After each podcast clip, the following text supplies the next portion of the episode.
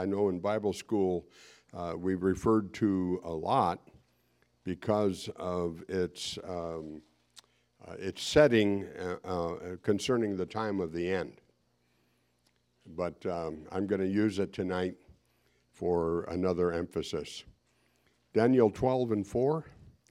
Let's read um, what the instructions were to Daniel and um, the, the end of, of the prophecies that he recorded. But thou, O Daniel, shut up the words and seal the book, even to the time of the end. Many shall run to and fro, and knowledge shall be increased. That's the aspect there that I want to emphasize. Knowledge shall be increased. Um, I read somewhere that um, all the scientists that have ever been alive, over half of them are alive right now. Uh, that's the extent that knowledge has increased. But I, I, I, want to uh, go maybe in a different realm there, and you'll you'll see the you'll see the uh, method to my madness here as we go along.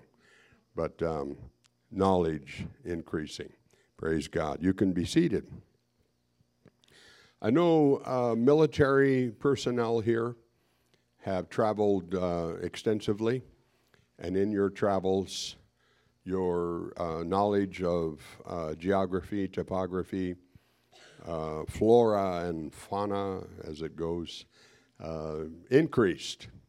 You saw a lot of things that were different from back home and experienced languages, experienced food if you were able to go on leave, and just a lot of things. That's kind of where I'm going uh, to start with here, um, and uh, hopefully not bore you on uh, a travel log. I thought you had parent teacher conferences. Ah, what a whiz. Wow. But uh, I'm, I'm just going to point out a few things uh, from our trip. And again, I hope I, I'm not, won't bore you on this. The technology on the ship was um, amazing. Wi Fi being, being available, I'm not sure how they did that. Um, satellites, Skylink, um, whatever. But uh, you had to pay. you had to pay for it.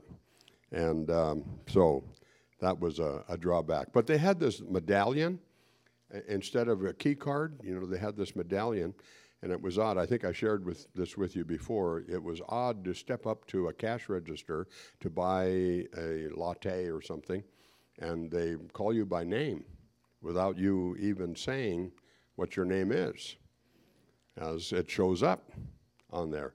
And then if you get within six feet of your cabin door, it unlocks. It unlocks by itself. The, the light turns green and uh, you go in. Pretty amazing technology there. And then uh, on your phone, uh, we, we took way more sunset pictures than we needed to. It was just, you know, just standing out there looking, the sun sinking into the water, the steam that came up. No, it didn't. Um, just unique. And uh, you know how we laugh about young people sitting at a table in the restaurant sending each other texts? Well, the chronologically advantaged do that too. It was, it was funny to see that. Um, couple, old couple just sitting there, just, just going through their, their, uh, their cell phone stuff. The wildlife, uh, the reptiles, crocodiles in Colombia. Oh, wow. They swam all the way across, huh? Uh, I was surprised to see one on the on the shore as we were coming into the locks in Panama. Um, sea turtles by the score. My goodness, uh, we in in the past we'd only seen like one or two, but this time we lost count of how many there were. It's just incredible. Uh, the fish, one fish with bright blue fins sticking out. The fish, regular color body, but the fins sticking out were bright blue. Uh, really odd. Flying fish. My wife prayed to see flying fish, and we saw a lot of them. But here's a question for you In the water, fish are called schools. In the air, are they called flocks? I don't know. but I, um, while we're in port, um, you know, the, the charter boats come and go, and uh, the fishing boats are there. And so they were, they were flaying their catch and throwing the uh, guts and the backbones and so on to the pelicans. And uh, so I went, huh, what kind of fish do they have? And I'm watching, and uh, four foot uh, backbones, you know, that they would lower into the water. And it finally occurred to me, that's a tuna. I saw the tail, real sharp, um, you know, V there. Thought, those are tunas. So pretty good. And then those birds, um, the pelicans, uh, the swallow-tailed kites, the frigate birds, soaring and fishing miles from shore. I mean, you can't even see shore.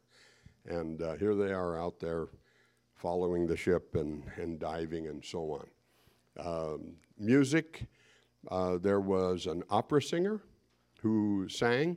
Uh, they have a, uh, it's called the plaza. The, the three decks are open and it's real decorative and so on, and they have musical presentations. They have uh, just a number of different things, but the opera singer was there. First time for I've ever heard one in person. And uh, she easily went to four octaves or more. Very easily. Just reaching way up there. And uh, it's pretty incredible. And then a, a six string bass. Yeah, four string, five string. I never saw a six string before. But um, there it was. Then the engineering uh, of, the, of the Panama Canal. Uh, the bridges, the bridges were quite high and very extensive as far as the, uh, the land bodies that they were connecting, and that was amazing uh, to me. There's three of them, and uh, on the Atlantic side, and then in the middle, and then on the Pacific side. It's just uh, wow, pretty incredible. And the two sets of locks. There's the older one, the original from early 1900s, and then the newer one for larger ships. And we understand they're building an even third set of locks for larger sh ships, but uh, just amazing. You know how um, uh, each country requires a pilot to come aboard to be familiar with their, you know, their navigational waters and so on. The pilot can say, move those containers off the bow because I can't see. And in the time of video and uh, all of this kind of stuff, he can say, move those containers. So there's a little railroad that goes back and forth connecting the shores, connecting the oceans. And uh, those containers that he wanted taken off, because he can say so, were on those little trains going back and forth. And um, I counted uh, one train going by, I counted 104 containers on it and thought, wow, bossy little pilot.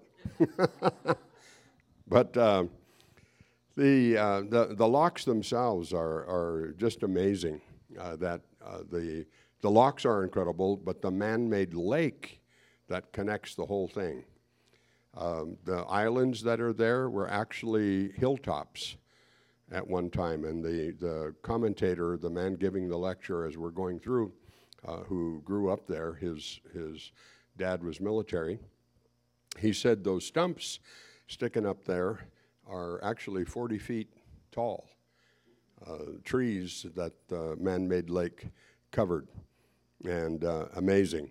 Then uh, the, the, locks themselves, you uh, come in from the Atlantic sea level, go into the lock, and uh, the front one is, is closed, and then the back one slides in behind you, and they pump water from these three. Um, they called them lakes. They're just they're huge ponds. They pump water from them into the lock to raise the ship, and they open the front lock and move into the next level, and they close behind uh, the ship and then pump water again into that lock and raise the ship about mm, 10 feet or so.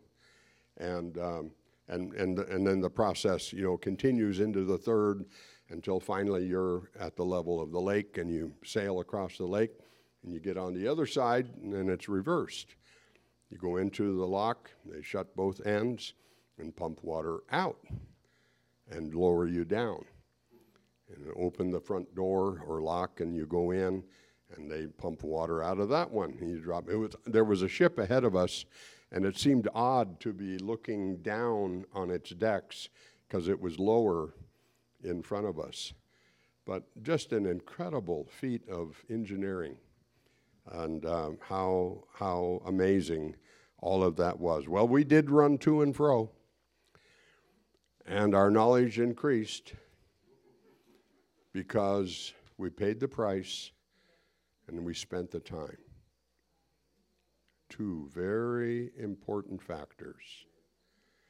Now, here's the method to my madness. We think we know a lot about the Lord. And we do. We do. We know He's a healer. We know He's a deliverer. We know He's Savior. We know He's majestic, He's powerful, He reigns. All the things that we sing about, all the things that we know, that we know that we know, because He's manifested Himself in that manner to us. But do we know everything? Nope. If we pay the price and we take the time, we're going to know even more. That's what I want to share with you tonight. Praise God. Okay. Solomon has a lot to say about knowledge, wisdom, understanding. Let's go to Proverbs 2. Um, we'll, we'll go ahead and look at 1 through 5 because he has a lot to say about it. We know Solomon, uh, the wisest man, um, 3,000 proverbs, uh, 1,005 songs. He's pretty prolific as an author. And, um, and, unfortunately, we get to Ecclesiastes and he, uh, he says all is vanity. But look what he says in Proverbs 2 uh, 1 through 5, 1 through 6, actually. My son, if thou will receive my words and hide my commandments with thee, so that thou incline thine ear unto wisdom and apply thine heart to understanding, yea, if thou criest, after knowledge.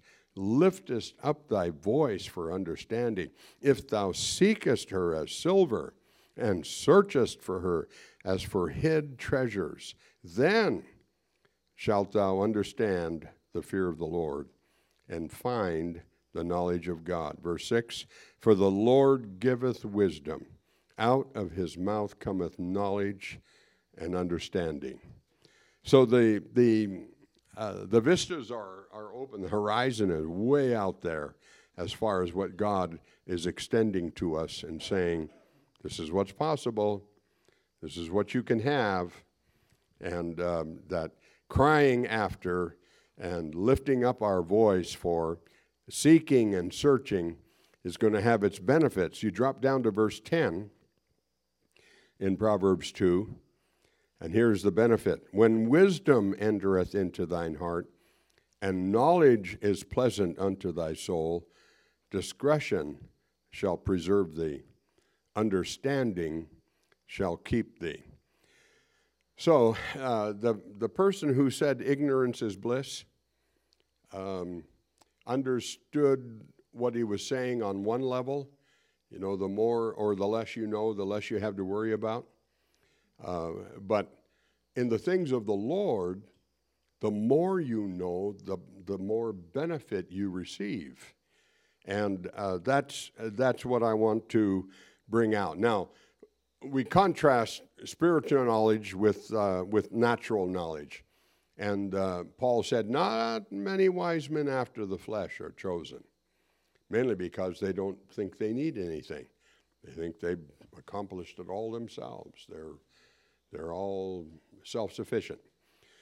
But uh, those of us who recognize we don't have all the answers, we don't have everything we need, and we look to the Lord, then uh, that's where the benefit comes from.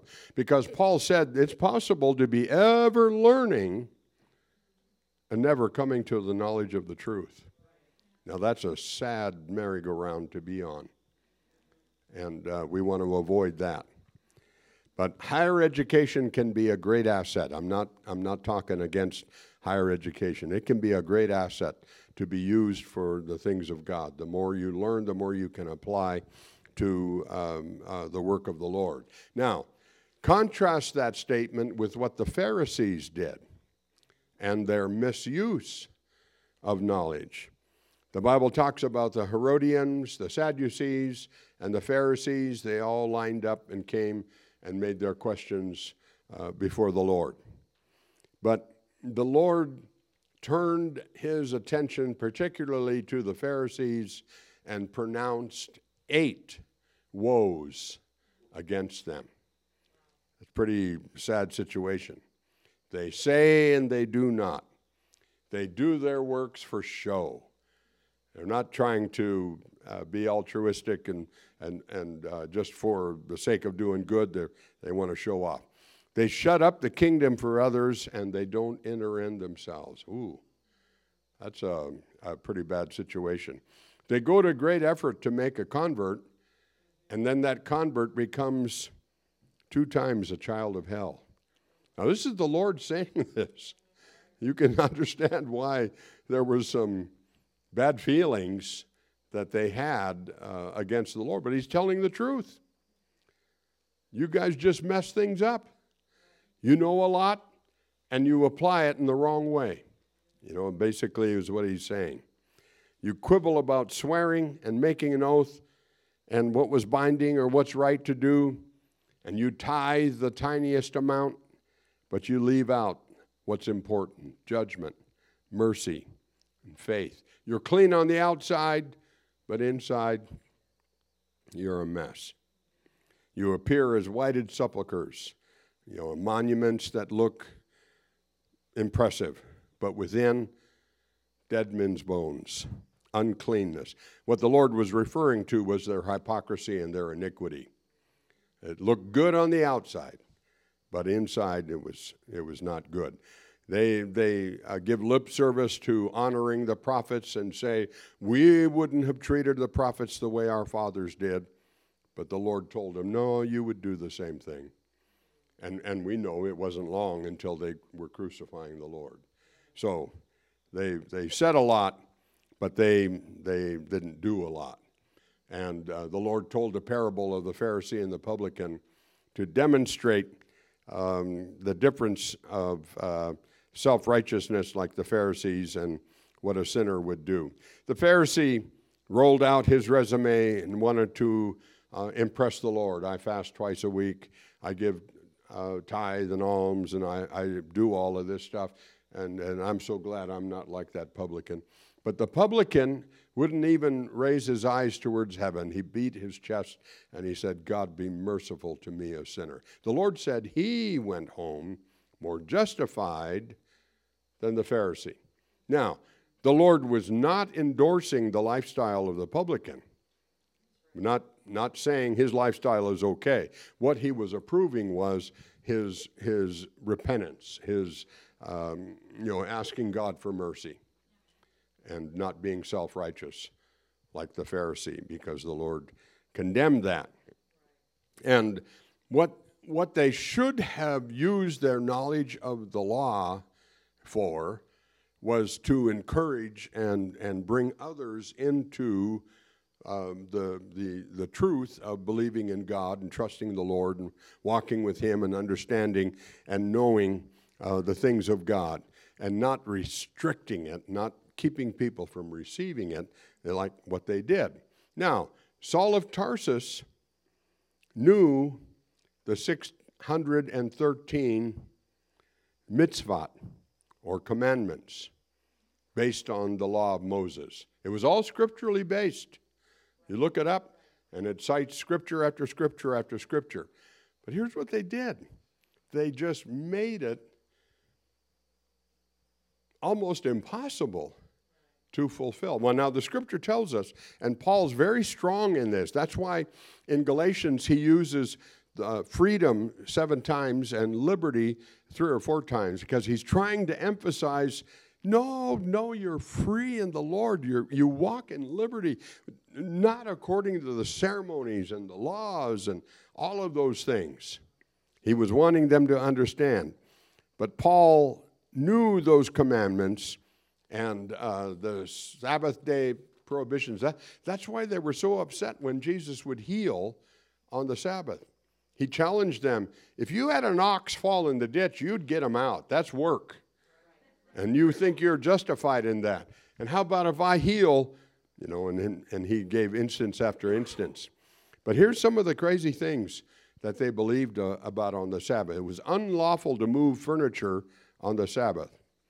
There was an exception, however, in moving a ladder. You could move a ladder on the Sabbath, but only move it four steps. Otherwise, you'd be working.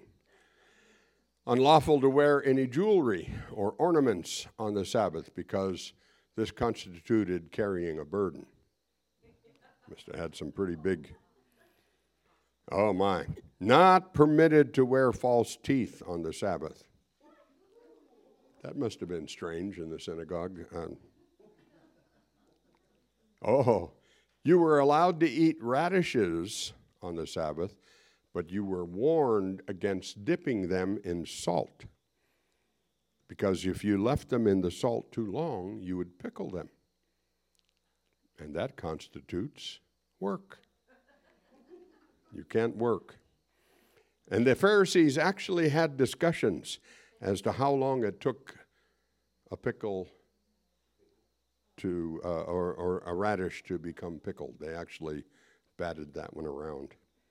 See, th- this is what the, uh, the foolishness that the Lord was pronouncing woes upon them for because they majored on minors instead of what could really make a difference in people's lives. It was okay to spit on a rock, but don't spit in mud because that makes mortar, and mortar is work.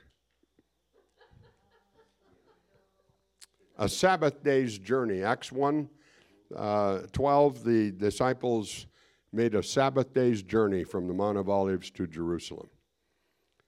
And uh, I wonder if Paul maintained that Sabbath day's journey on his missionary journeys.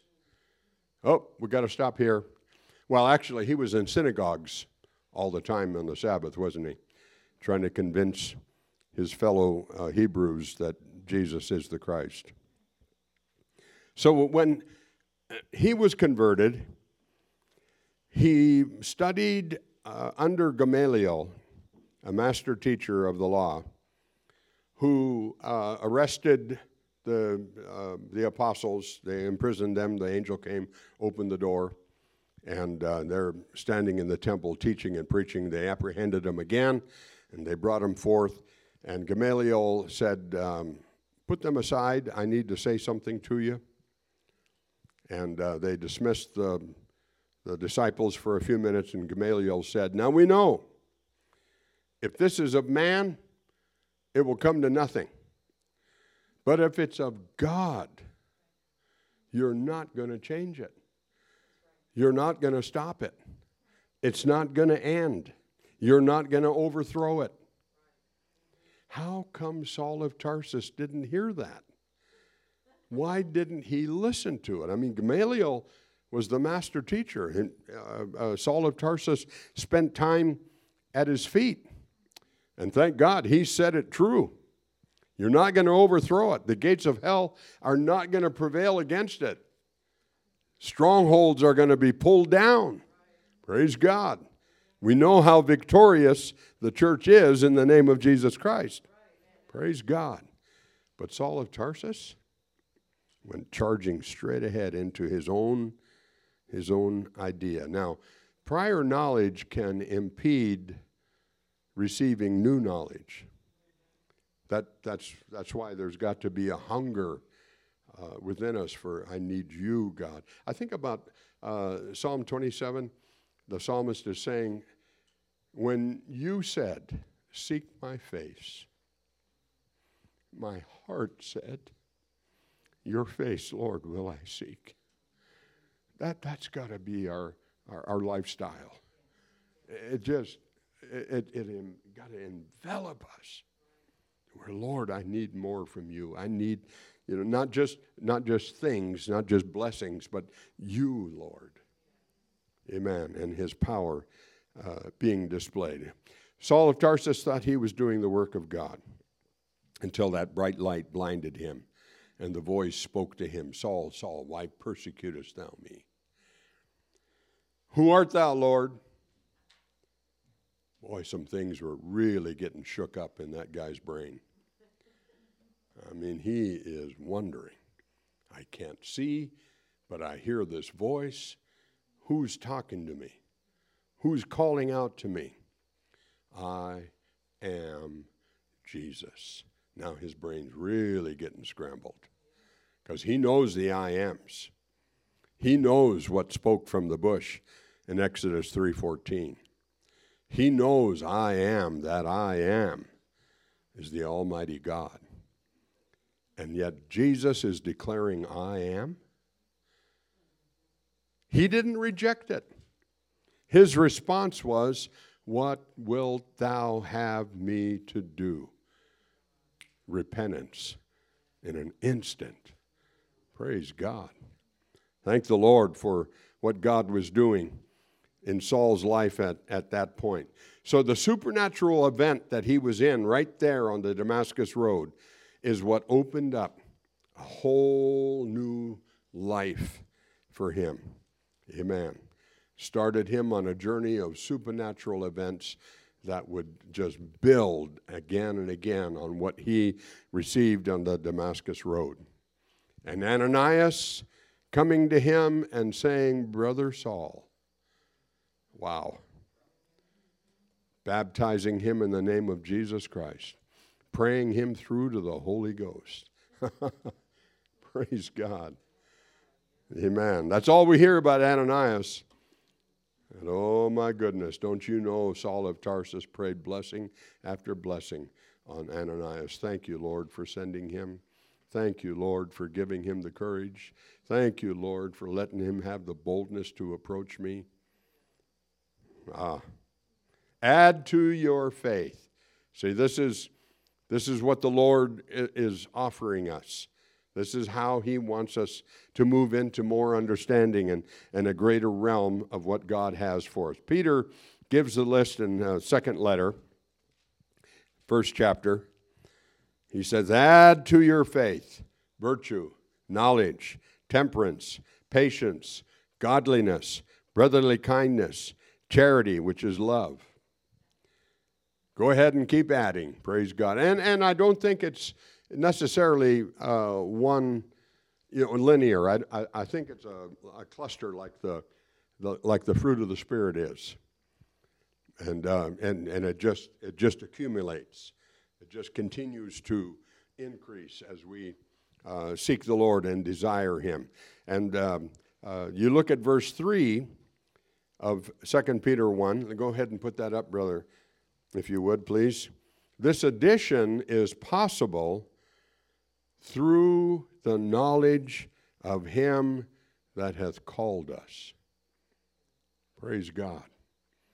And that calling is to move us into the realm of all of this knowledge and possibility and in increase and leave behind what is going to hold us back and not fulfill or satisfy at all. Moreover, these spiritual qualities that become added to our faith make us abound and not be barren or unfruitful. In verse 8, in the knowledge of our Lord Jesus Christ. It just increases, it just continues. It just goes on and on. Now, we look back at the Lord calling the disciples, Follow me, and I will make you fishers of men. They had no idea that it could be thousands. 3,000 on the day of Pentecost, 5,000 in, in uh, Acts chapter 5, and then just on and on. The whole city coming together to hear. Praise God. The Lord was opening up great potential and possibilities to them. He told, you know, Nathanael was told by Philip, We found him. We found him. They were, they were searching, they were looking, they were expecting. We found him. And uh, Philip uh, told that to Nathanael. Nathanael replied, Can any good thing come out of Nazareth? You know, that was his bias. But the Lord told him, Thou shalt see greater things. And oh my, how it must have continued on. Now, back to Philip. Remember his question or his request? Show us the Father, and that suffices us, or we'll be satisfied. The Lord's answer Have I been so long time with you, Philip? You've not known me? Known me. Oh my. That's where he should have been focusing, not on some other, you know, he that hath seen me hath seen the Father. Oh my goodness. Did that open up possibilities and potential for them to know even more than they would, uh, would understand or uh, be able to follow through? You've not known me. Lord, help us. I don't want that said to any of us. I want it to be said, come on, I've, I've, I've got more to show you. You're doing good. Keep going. And, uh, and to follow on to know him even more. See, the disciples knew Scripture. They knew promises, promises on, of the Messiah. They knew the prophecies uh, that would be there. But oh my, they would know even more as to follow on to know him. Okay, so here's, here's Paul now. Paul's the writer of almost half the New Testament. If we, we say he wrote Hebrews, then that is half the New Testament. Here he is telling him that I may know him. But before that, he says, I'm a Pharisee of the Pharisee. I'm of the tribe of Benjamin. I'm a Hebrew. You know, he's listing all his credentials, just like that Pharisee. But he says, I count it but dung, just waste, just refuge, just trash. Throw it away that I may know him and the power of his resurrection. Boy, he zeroed in on what was, you know, supernatural, what was amazing there. Now, he must have heard about the resurrection when he was Saul of Tarsus. He must have heard of all kinds of things concerning Jesus Christ and, and the work of healing and deliverance and power uh, that, was, that was there. But when he heard about the resurrection, he probably opposed it like some others. Acts 4 and 2. You know, this is amazing. Acts 4 and 2. Being grieved that they taught the people and preached through Jesus the resurrection from the dead. Why were they grieved? Why weren't they celebrating? Why weren't they inquiring and desiring to know more? Because it's, it, it threatened them. It, it, it, it didn't fit with their prior knowledge. It's kind of upsetting the apple cart in a way for them. The miracles, the signs, the wonders did not convince them, and it certainly didn't convince Saul of Tarsus. He consented to the stoning of Stephen to death, not just punishment, but execution. The suffering that Stephen went through, but yet the prayer that he prayed lay not this sin to their charge. My goodness, how could you ignore that?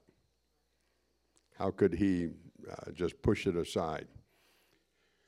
Saul of Tarsus had to recognize how real belief in this man, Jesus Christ, really was. But did that stop him? Nope. He went charging in. Now, he focused on the power of the resurrection.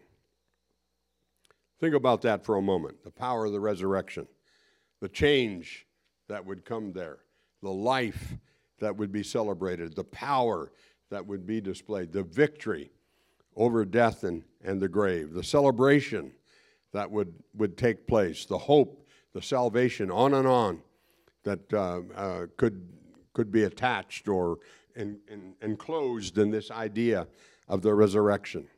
And uh, how powerful that must have been. That's why the apostles gave witness about the resurrection. After their prayer meeting in Acts chapter 4, and they requested boldness, you know, to, to witness. Acts 4 and 33. Great power. They gave, uh, gave the apostles witness of the resurrection of the Lord Jesus, and great grace was upon them all. That, that's how the Lord answered. Great power, great grace. And it was the resurrection flag that they were waving. Jesus is alive. He's not dead. He was crucified. He was in the grave for three days, but he's alive. Praise God. Paul uh, on, on Mars Hill in Athens, meeting these philosophers, uh, these Greeks, um, he spoke of the resurrection of the dead. The reaction was some people mocked, they just outright laughed, they scoffed, they scorned. Others said, We want to hear some more. And uh, hopefully they did, but um, more than likely it didn't, it didn't change them. And thank God it does bring a change, a powerful change. Praise God. I like the way uh, before King Agrippa, um, you know, they, they, they, they understood Paul talked about Jesus being alive and uh, the resurrection and, and all of these aspects. And they question him about it.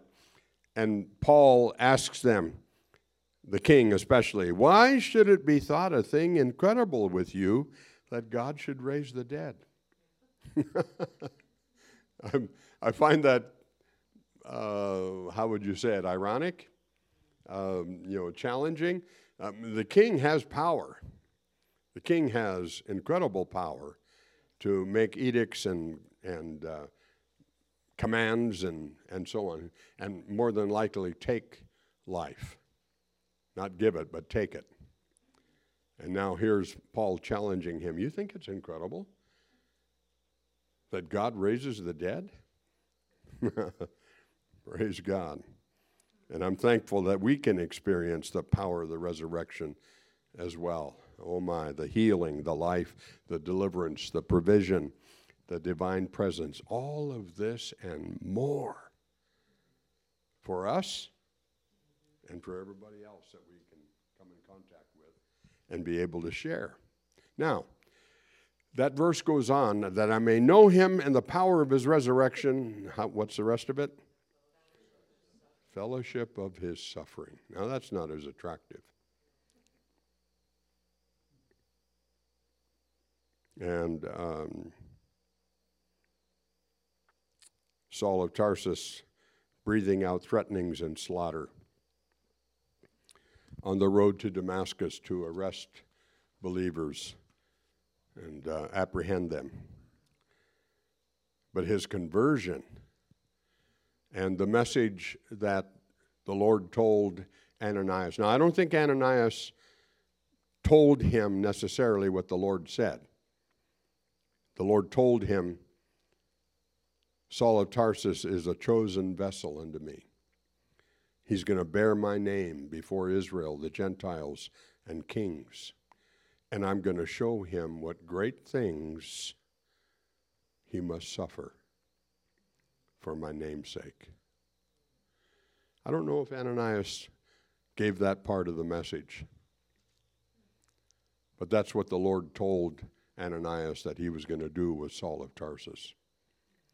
So suffering was a part of it. And, and, and Paul, as we know him, did not shrink back from it. He, he, he didn't say, wait a minute, wait a minute. I like the power of the resurrection part, but this, ah, forget this. That wasn't, that wasn't his attitude. You can look, we won't take the time to look but uh, make a note in 2 Corinthians, three passages, Paul lists some of the sufferings. Chapter 4, 8 through 12, chapter 6, 4 through 10, chapter 11, 23 through 28. So, those extensive passages, he's not just a word or two in one verse. It's pretty pretty involved. The lists are pretty long of the things that he endured the things that he suffered, the things that he had to face for the name of Jesus Christ, didn't stop him, didn't turn him around. The hope and help of the Lord was what was powerful to him. He referred to persecutions and afflictions in 2 Timothy 2 and 11. Let's go ahead and go to 2 Timothy 2 and 11. Um, th- this is not the list um, that we mentioned in 2 Corinthians. He's simply saying there were persecutions and afflictions, but out of them all, the Lord delivered me. Hmm. So, uh, you know, and, and remember that time in, in 2 Corinthians 12, he's praying, Lord, remove this thorn from my flesh. Lord, I want it removed. You know, he prayed three times. The Lord answered him, My grace is sufficient for you. And it was through that understanding, through that application of grace, through that measure of grace that the Lord extended to him, that he was able then to say, Most gladly, therefore, will I glory in my infirmities. He couldn't say that until the grace was applied. He couldn't just, what's the saying, whistle in the dark? That's not the saying. You know what I mean. He couldn't just feel like it's a picnic and um, no problem. No, he, he prayed three times Lord, let this thorn be taken from me. But because of that grace, because of the deliverance of the Lord, he was able to keep going. Now, uh, let's take time to look at 2 Timothy 3 and 12.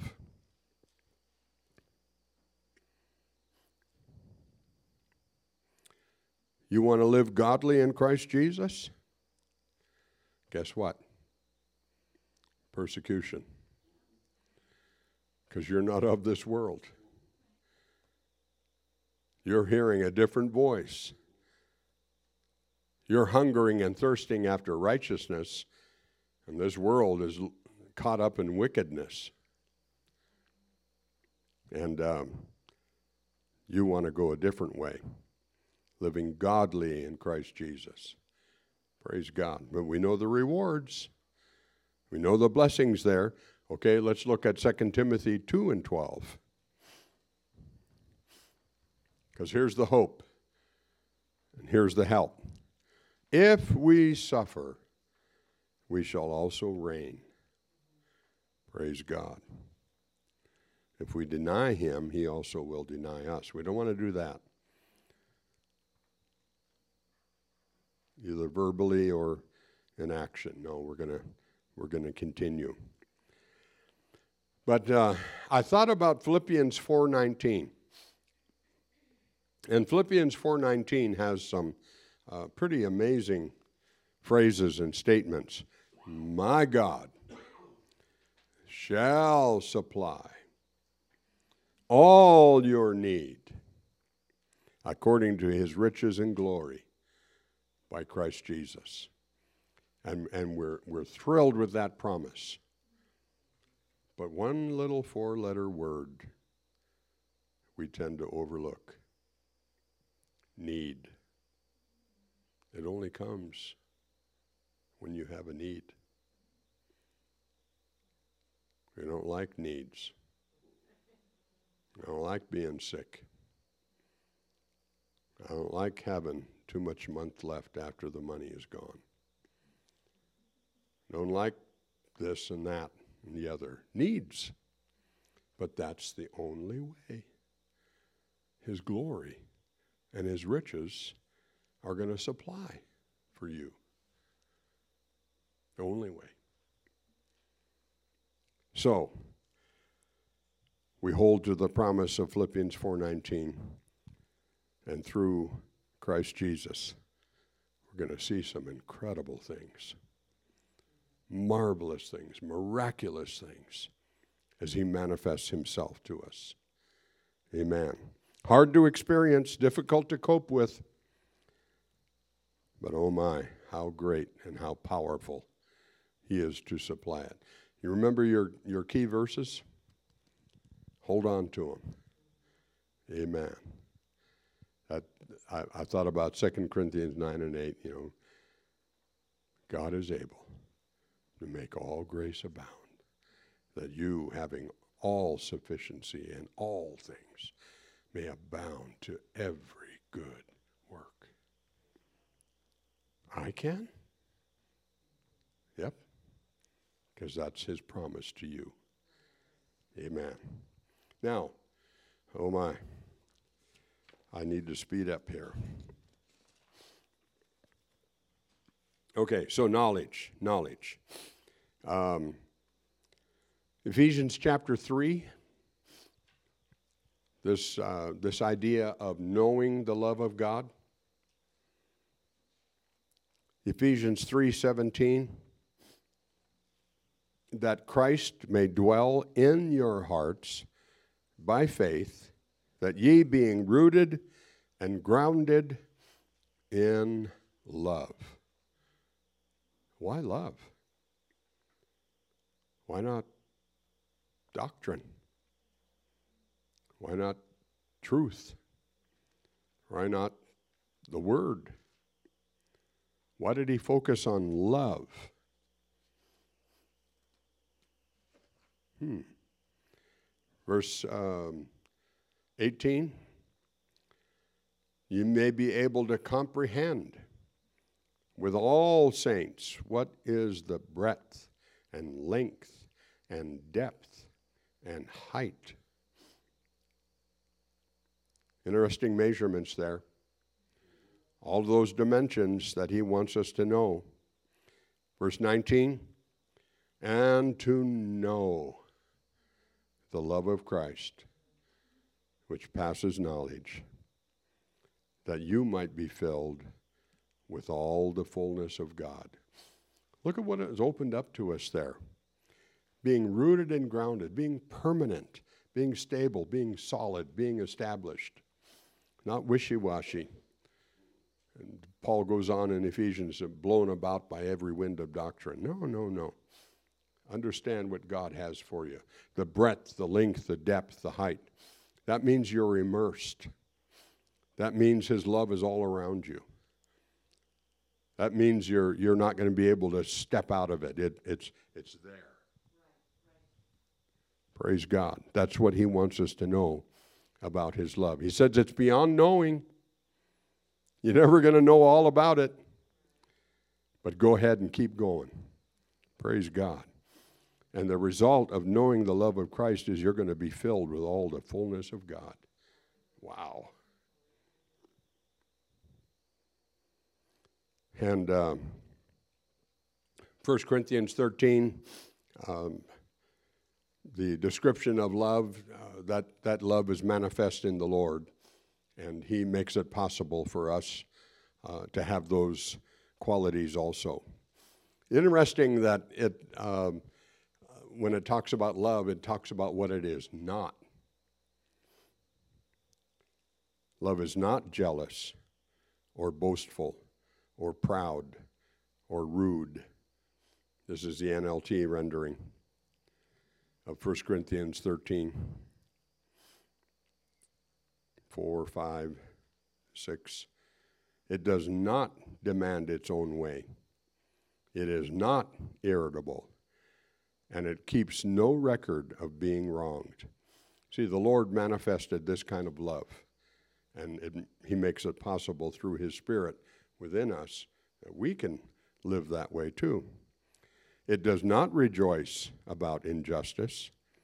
Love never gives up, it never loses faith. Then it goes on a little bit on what it, what it is, not, not what it isn't. Love is patient and kind. It rejoices whenever the truth wins out. Always hopeful and endures through every circumstance never fails, is how King James says it. Thank God. I'm thankful for that kind of love. And that's the love we're able to step into just a little bit more. Um, In, in uh, talking about the love of the truth, and Second Thessalonians 2 says you've got to have it in order to be saved. Love of the truth. Also, grab a hold of the truth of love. Because the Lord said, Because iniquity shall abound, what's going to wax cold? Love. How come?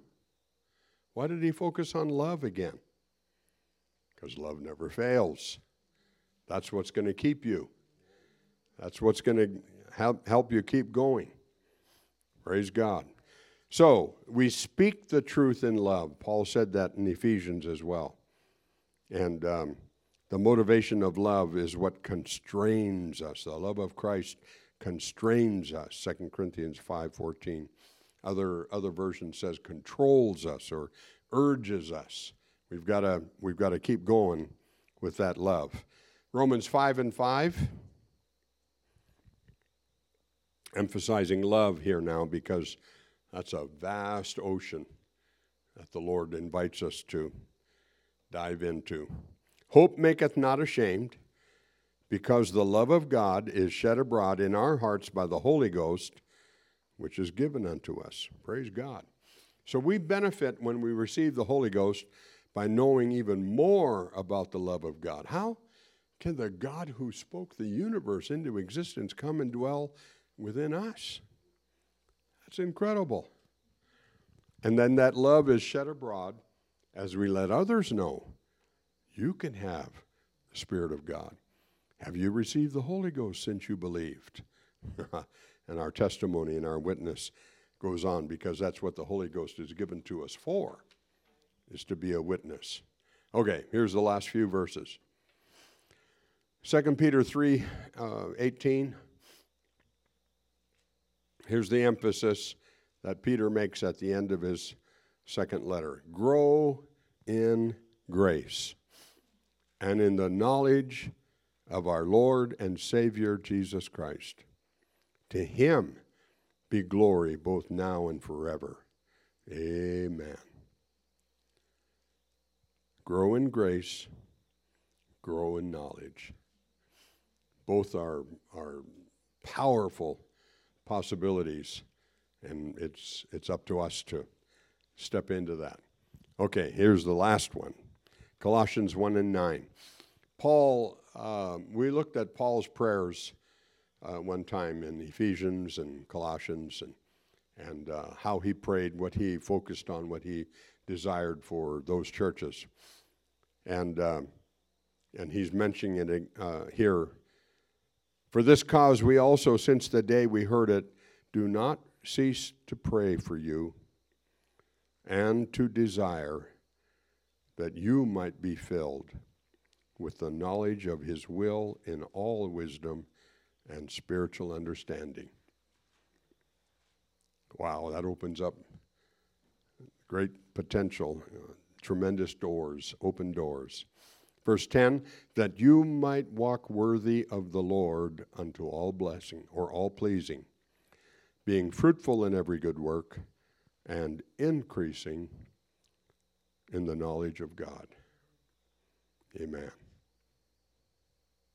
Knowledge shall increase in the end times. We're seeing it happen. Let it happen in the church. Let it happen in every heart and every believer. Knowledge of our God. He'll never leave you nor forsake you. Nothing can defeat his blood. His power will continually be displayed on your behalf. Praise God. Let's stand.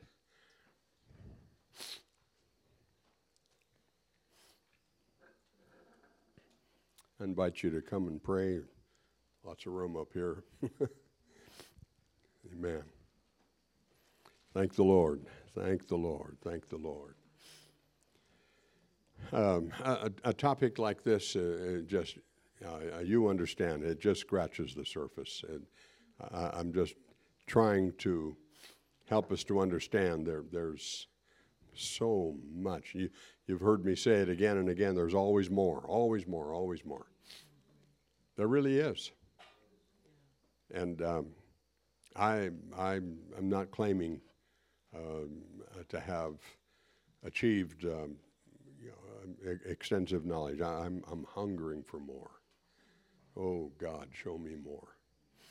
Now, I know I'm inviting trouble, I'm inviting needs. But if that's the only way I'm going to experience more from God, you know, God supplying all my need according to his riches and glory through Christ Jesus, then so be it. Because I I more.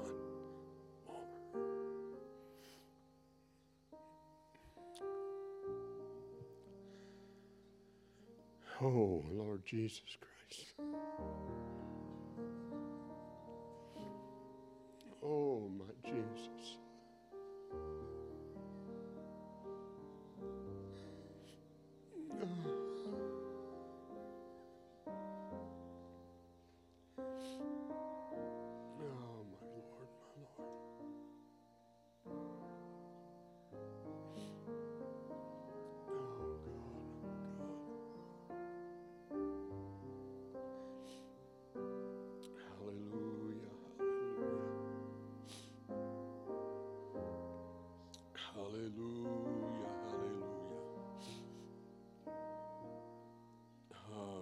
saloroko lalakendeis et indolorobo.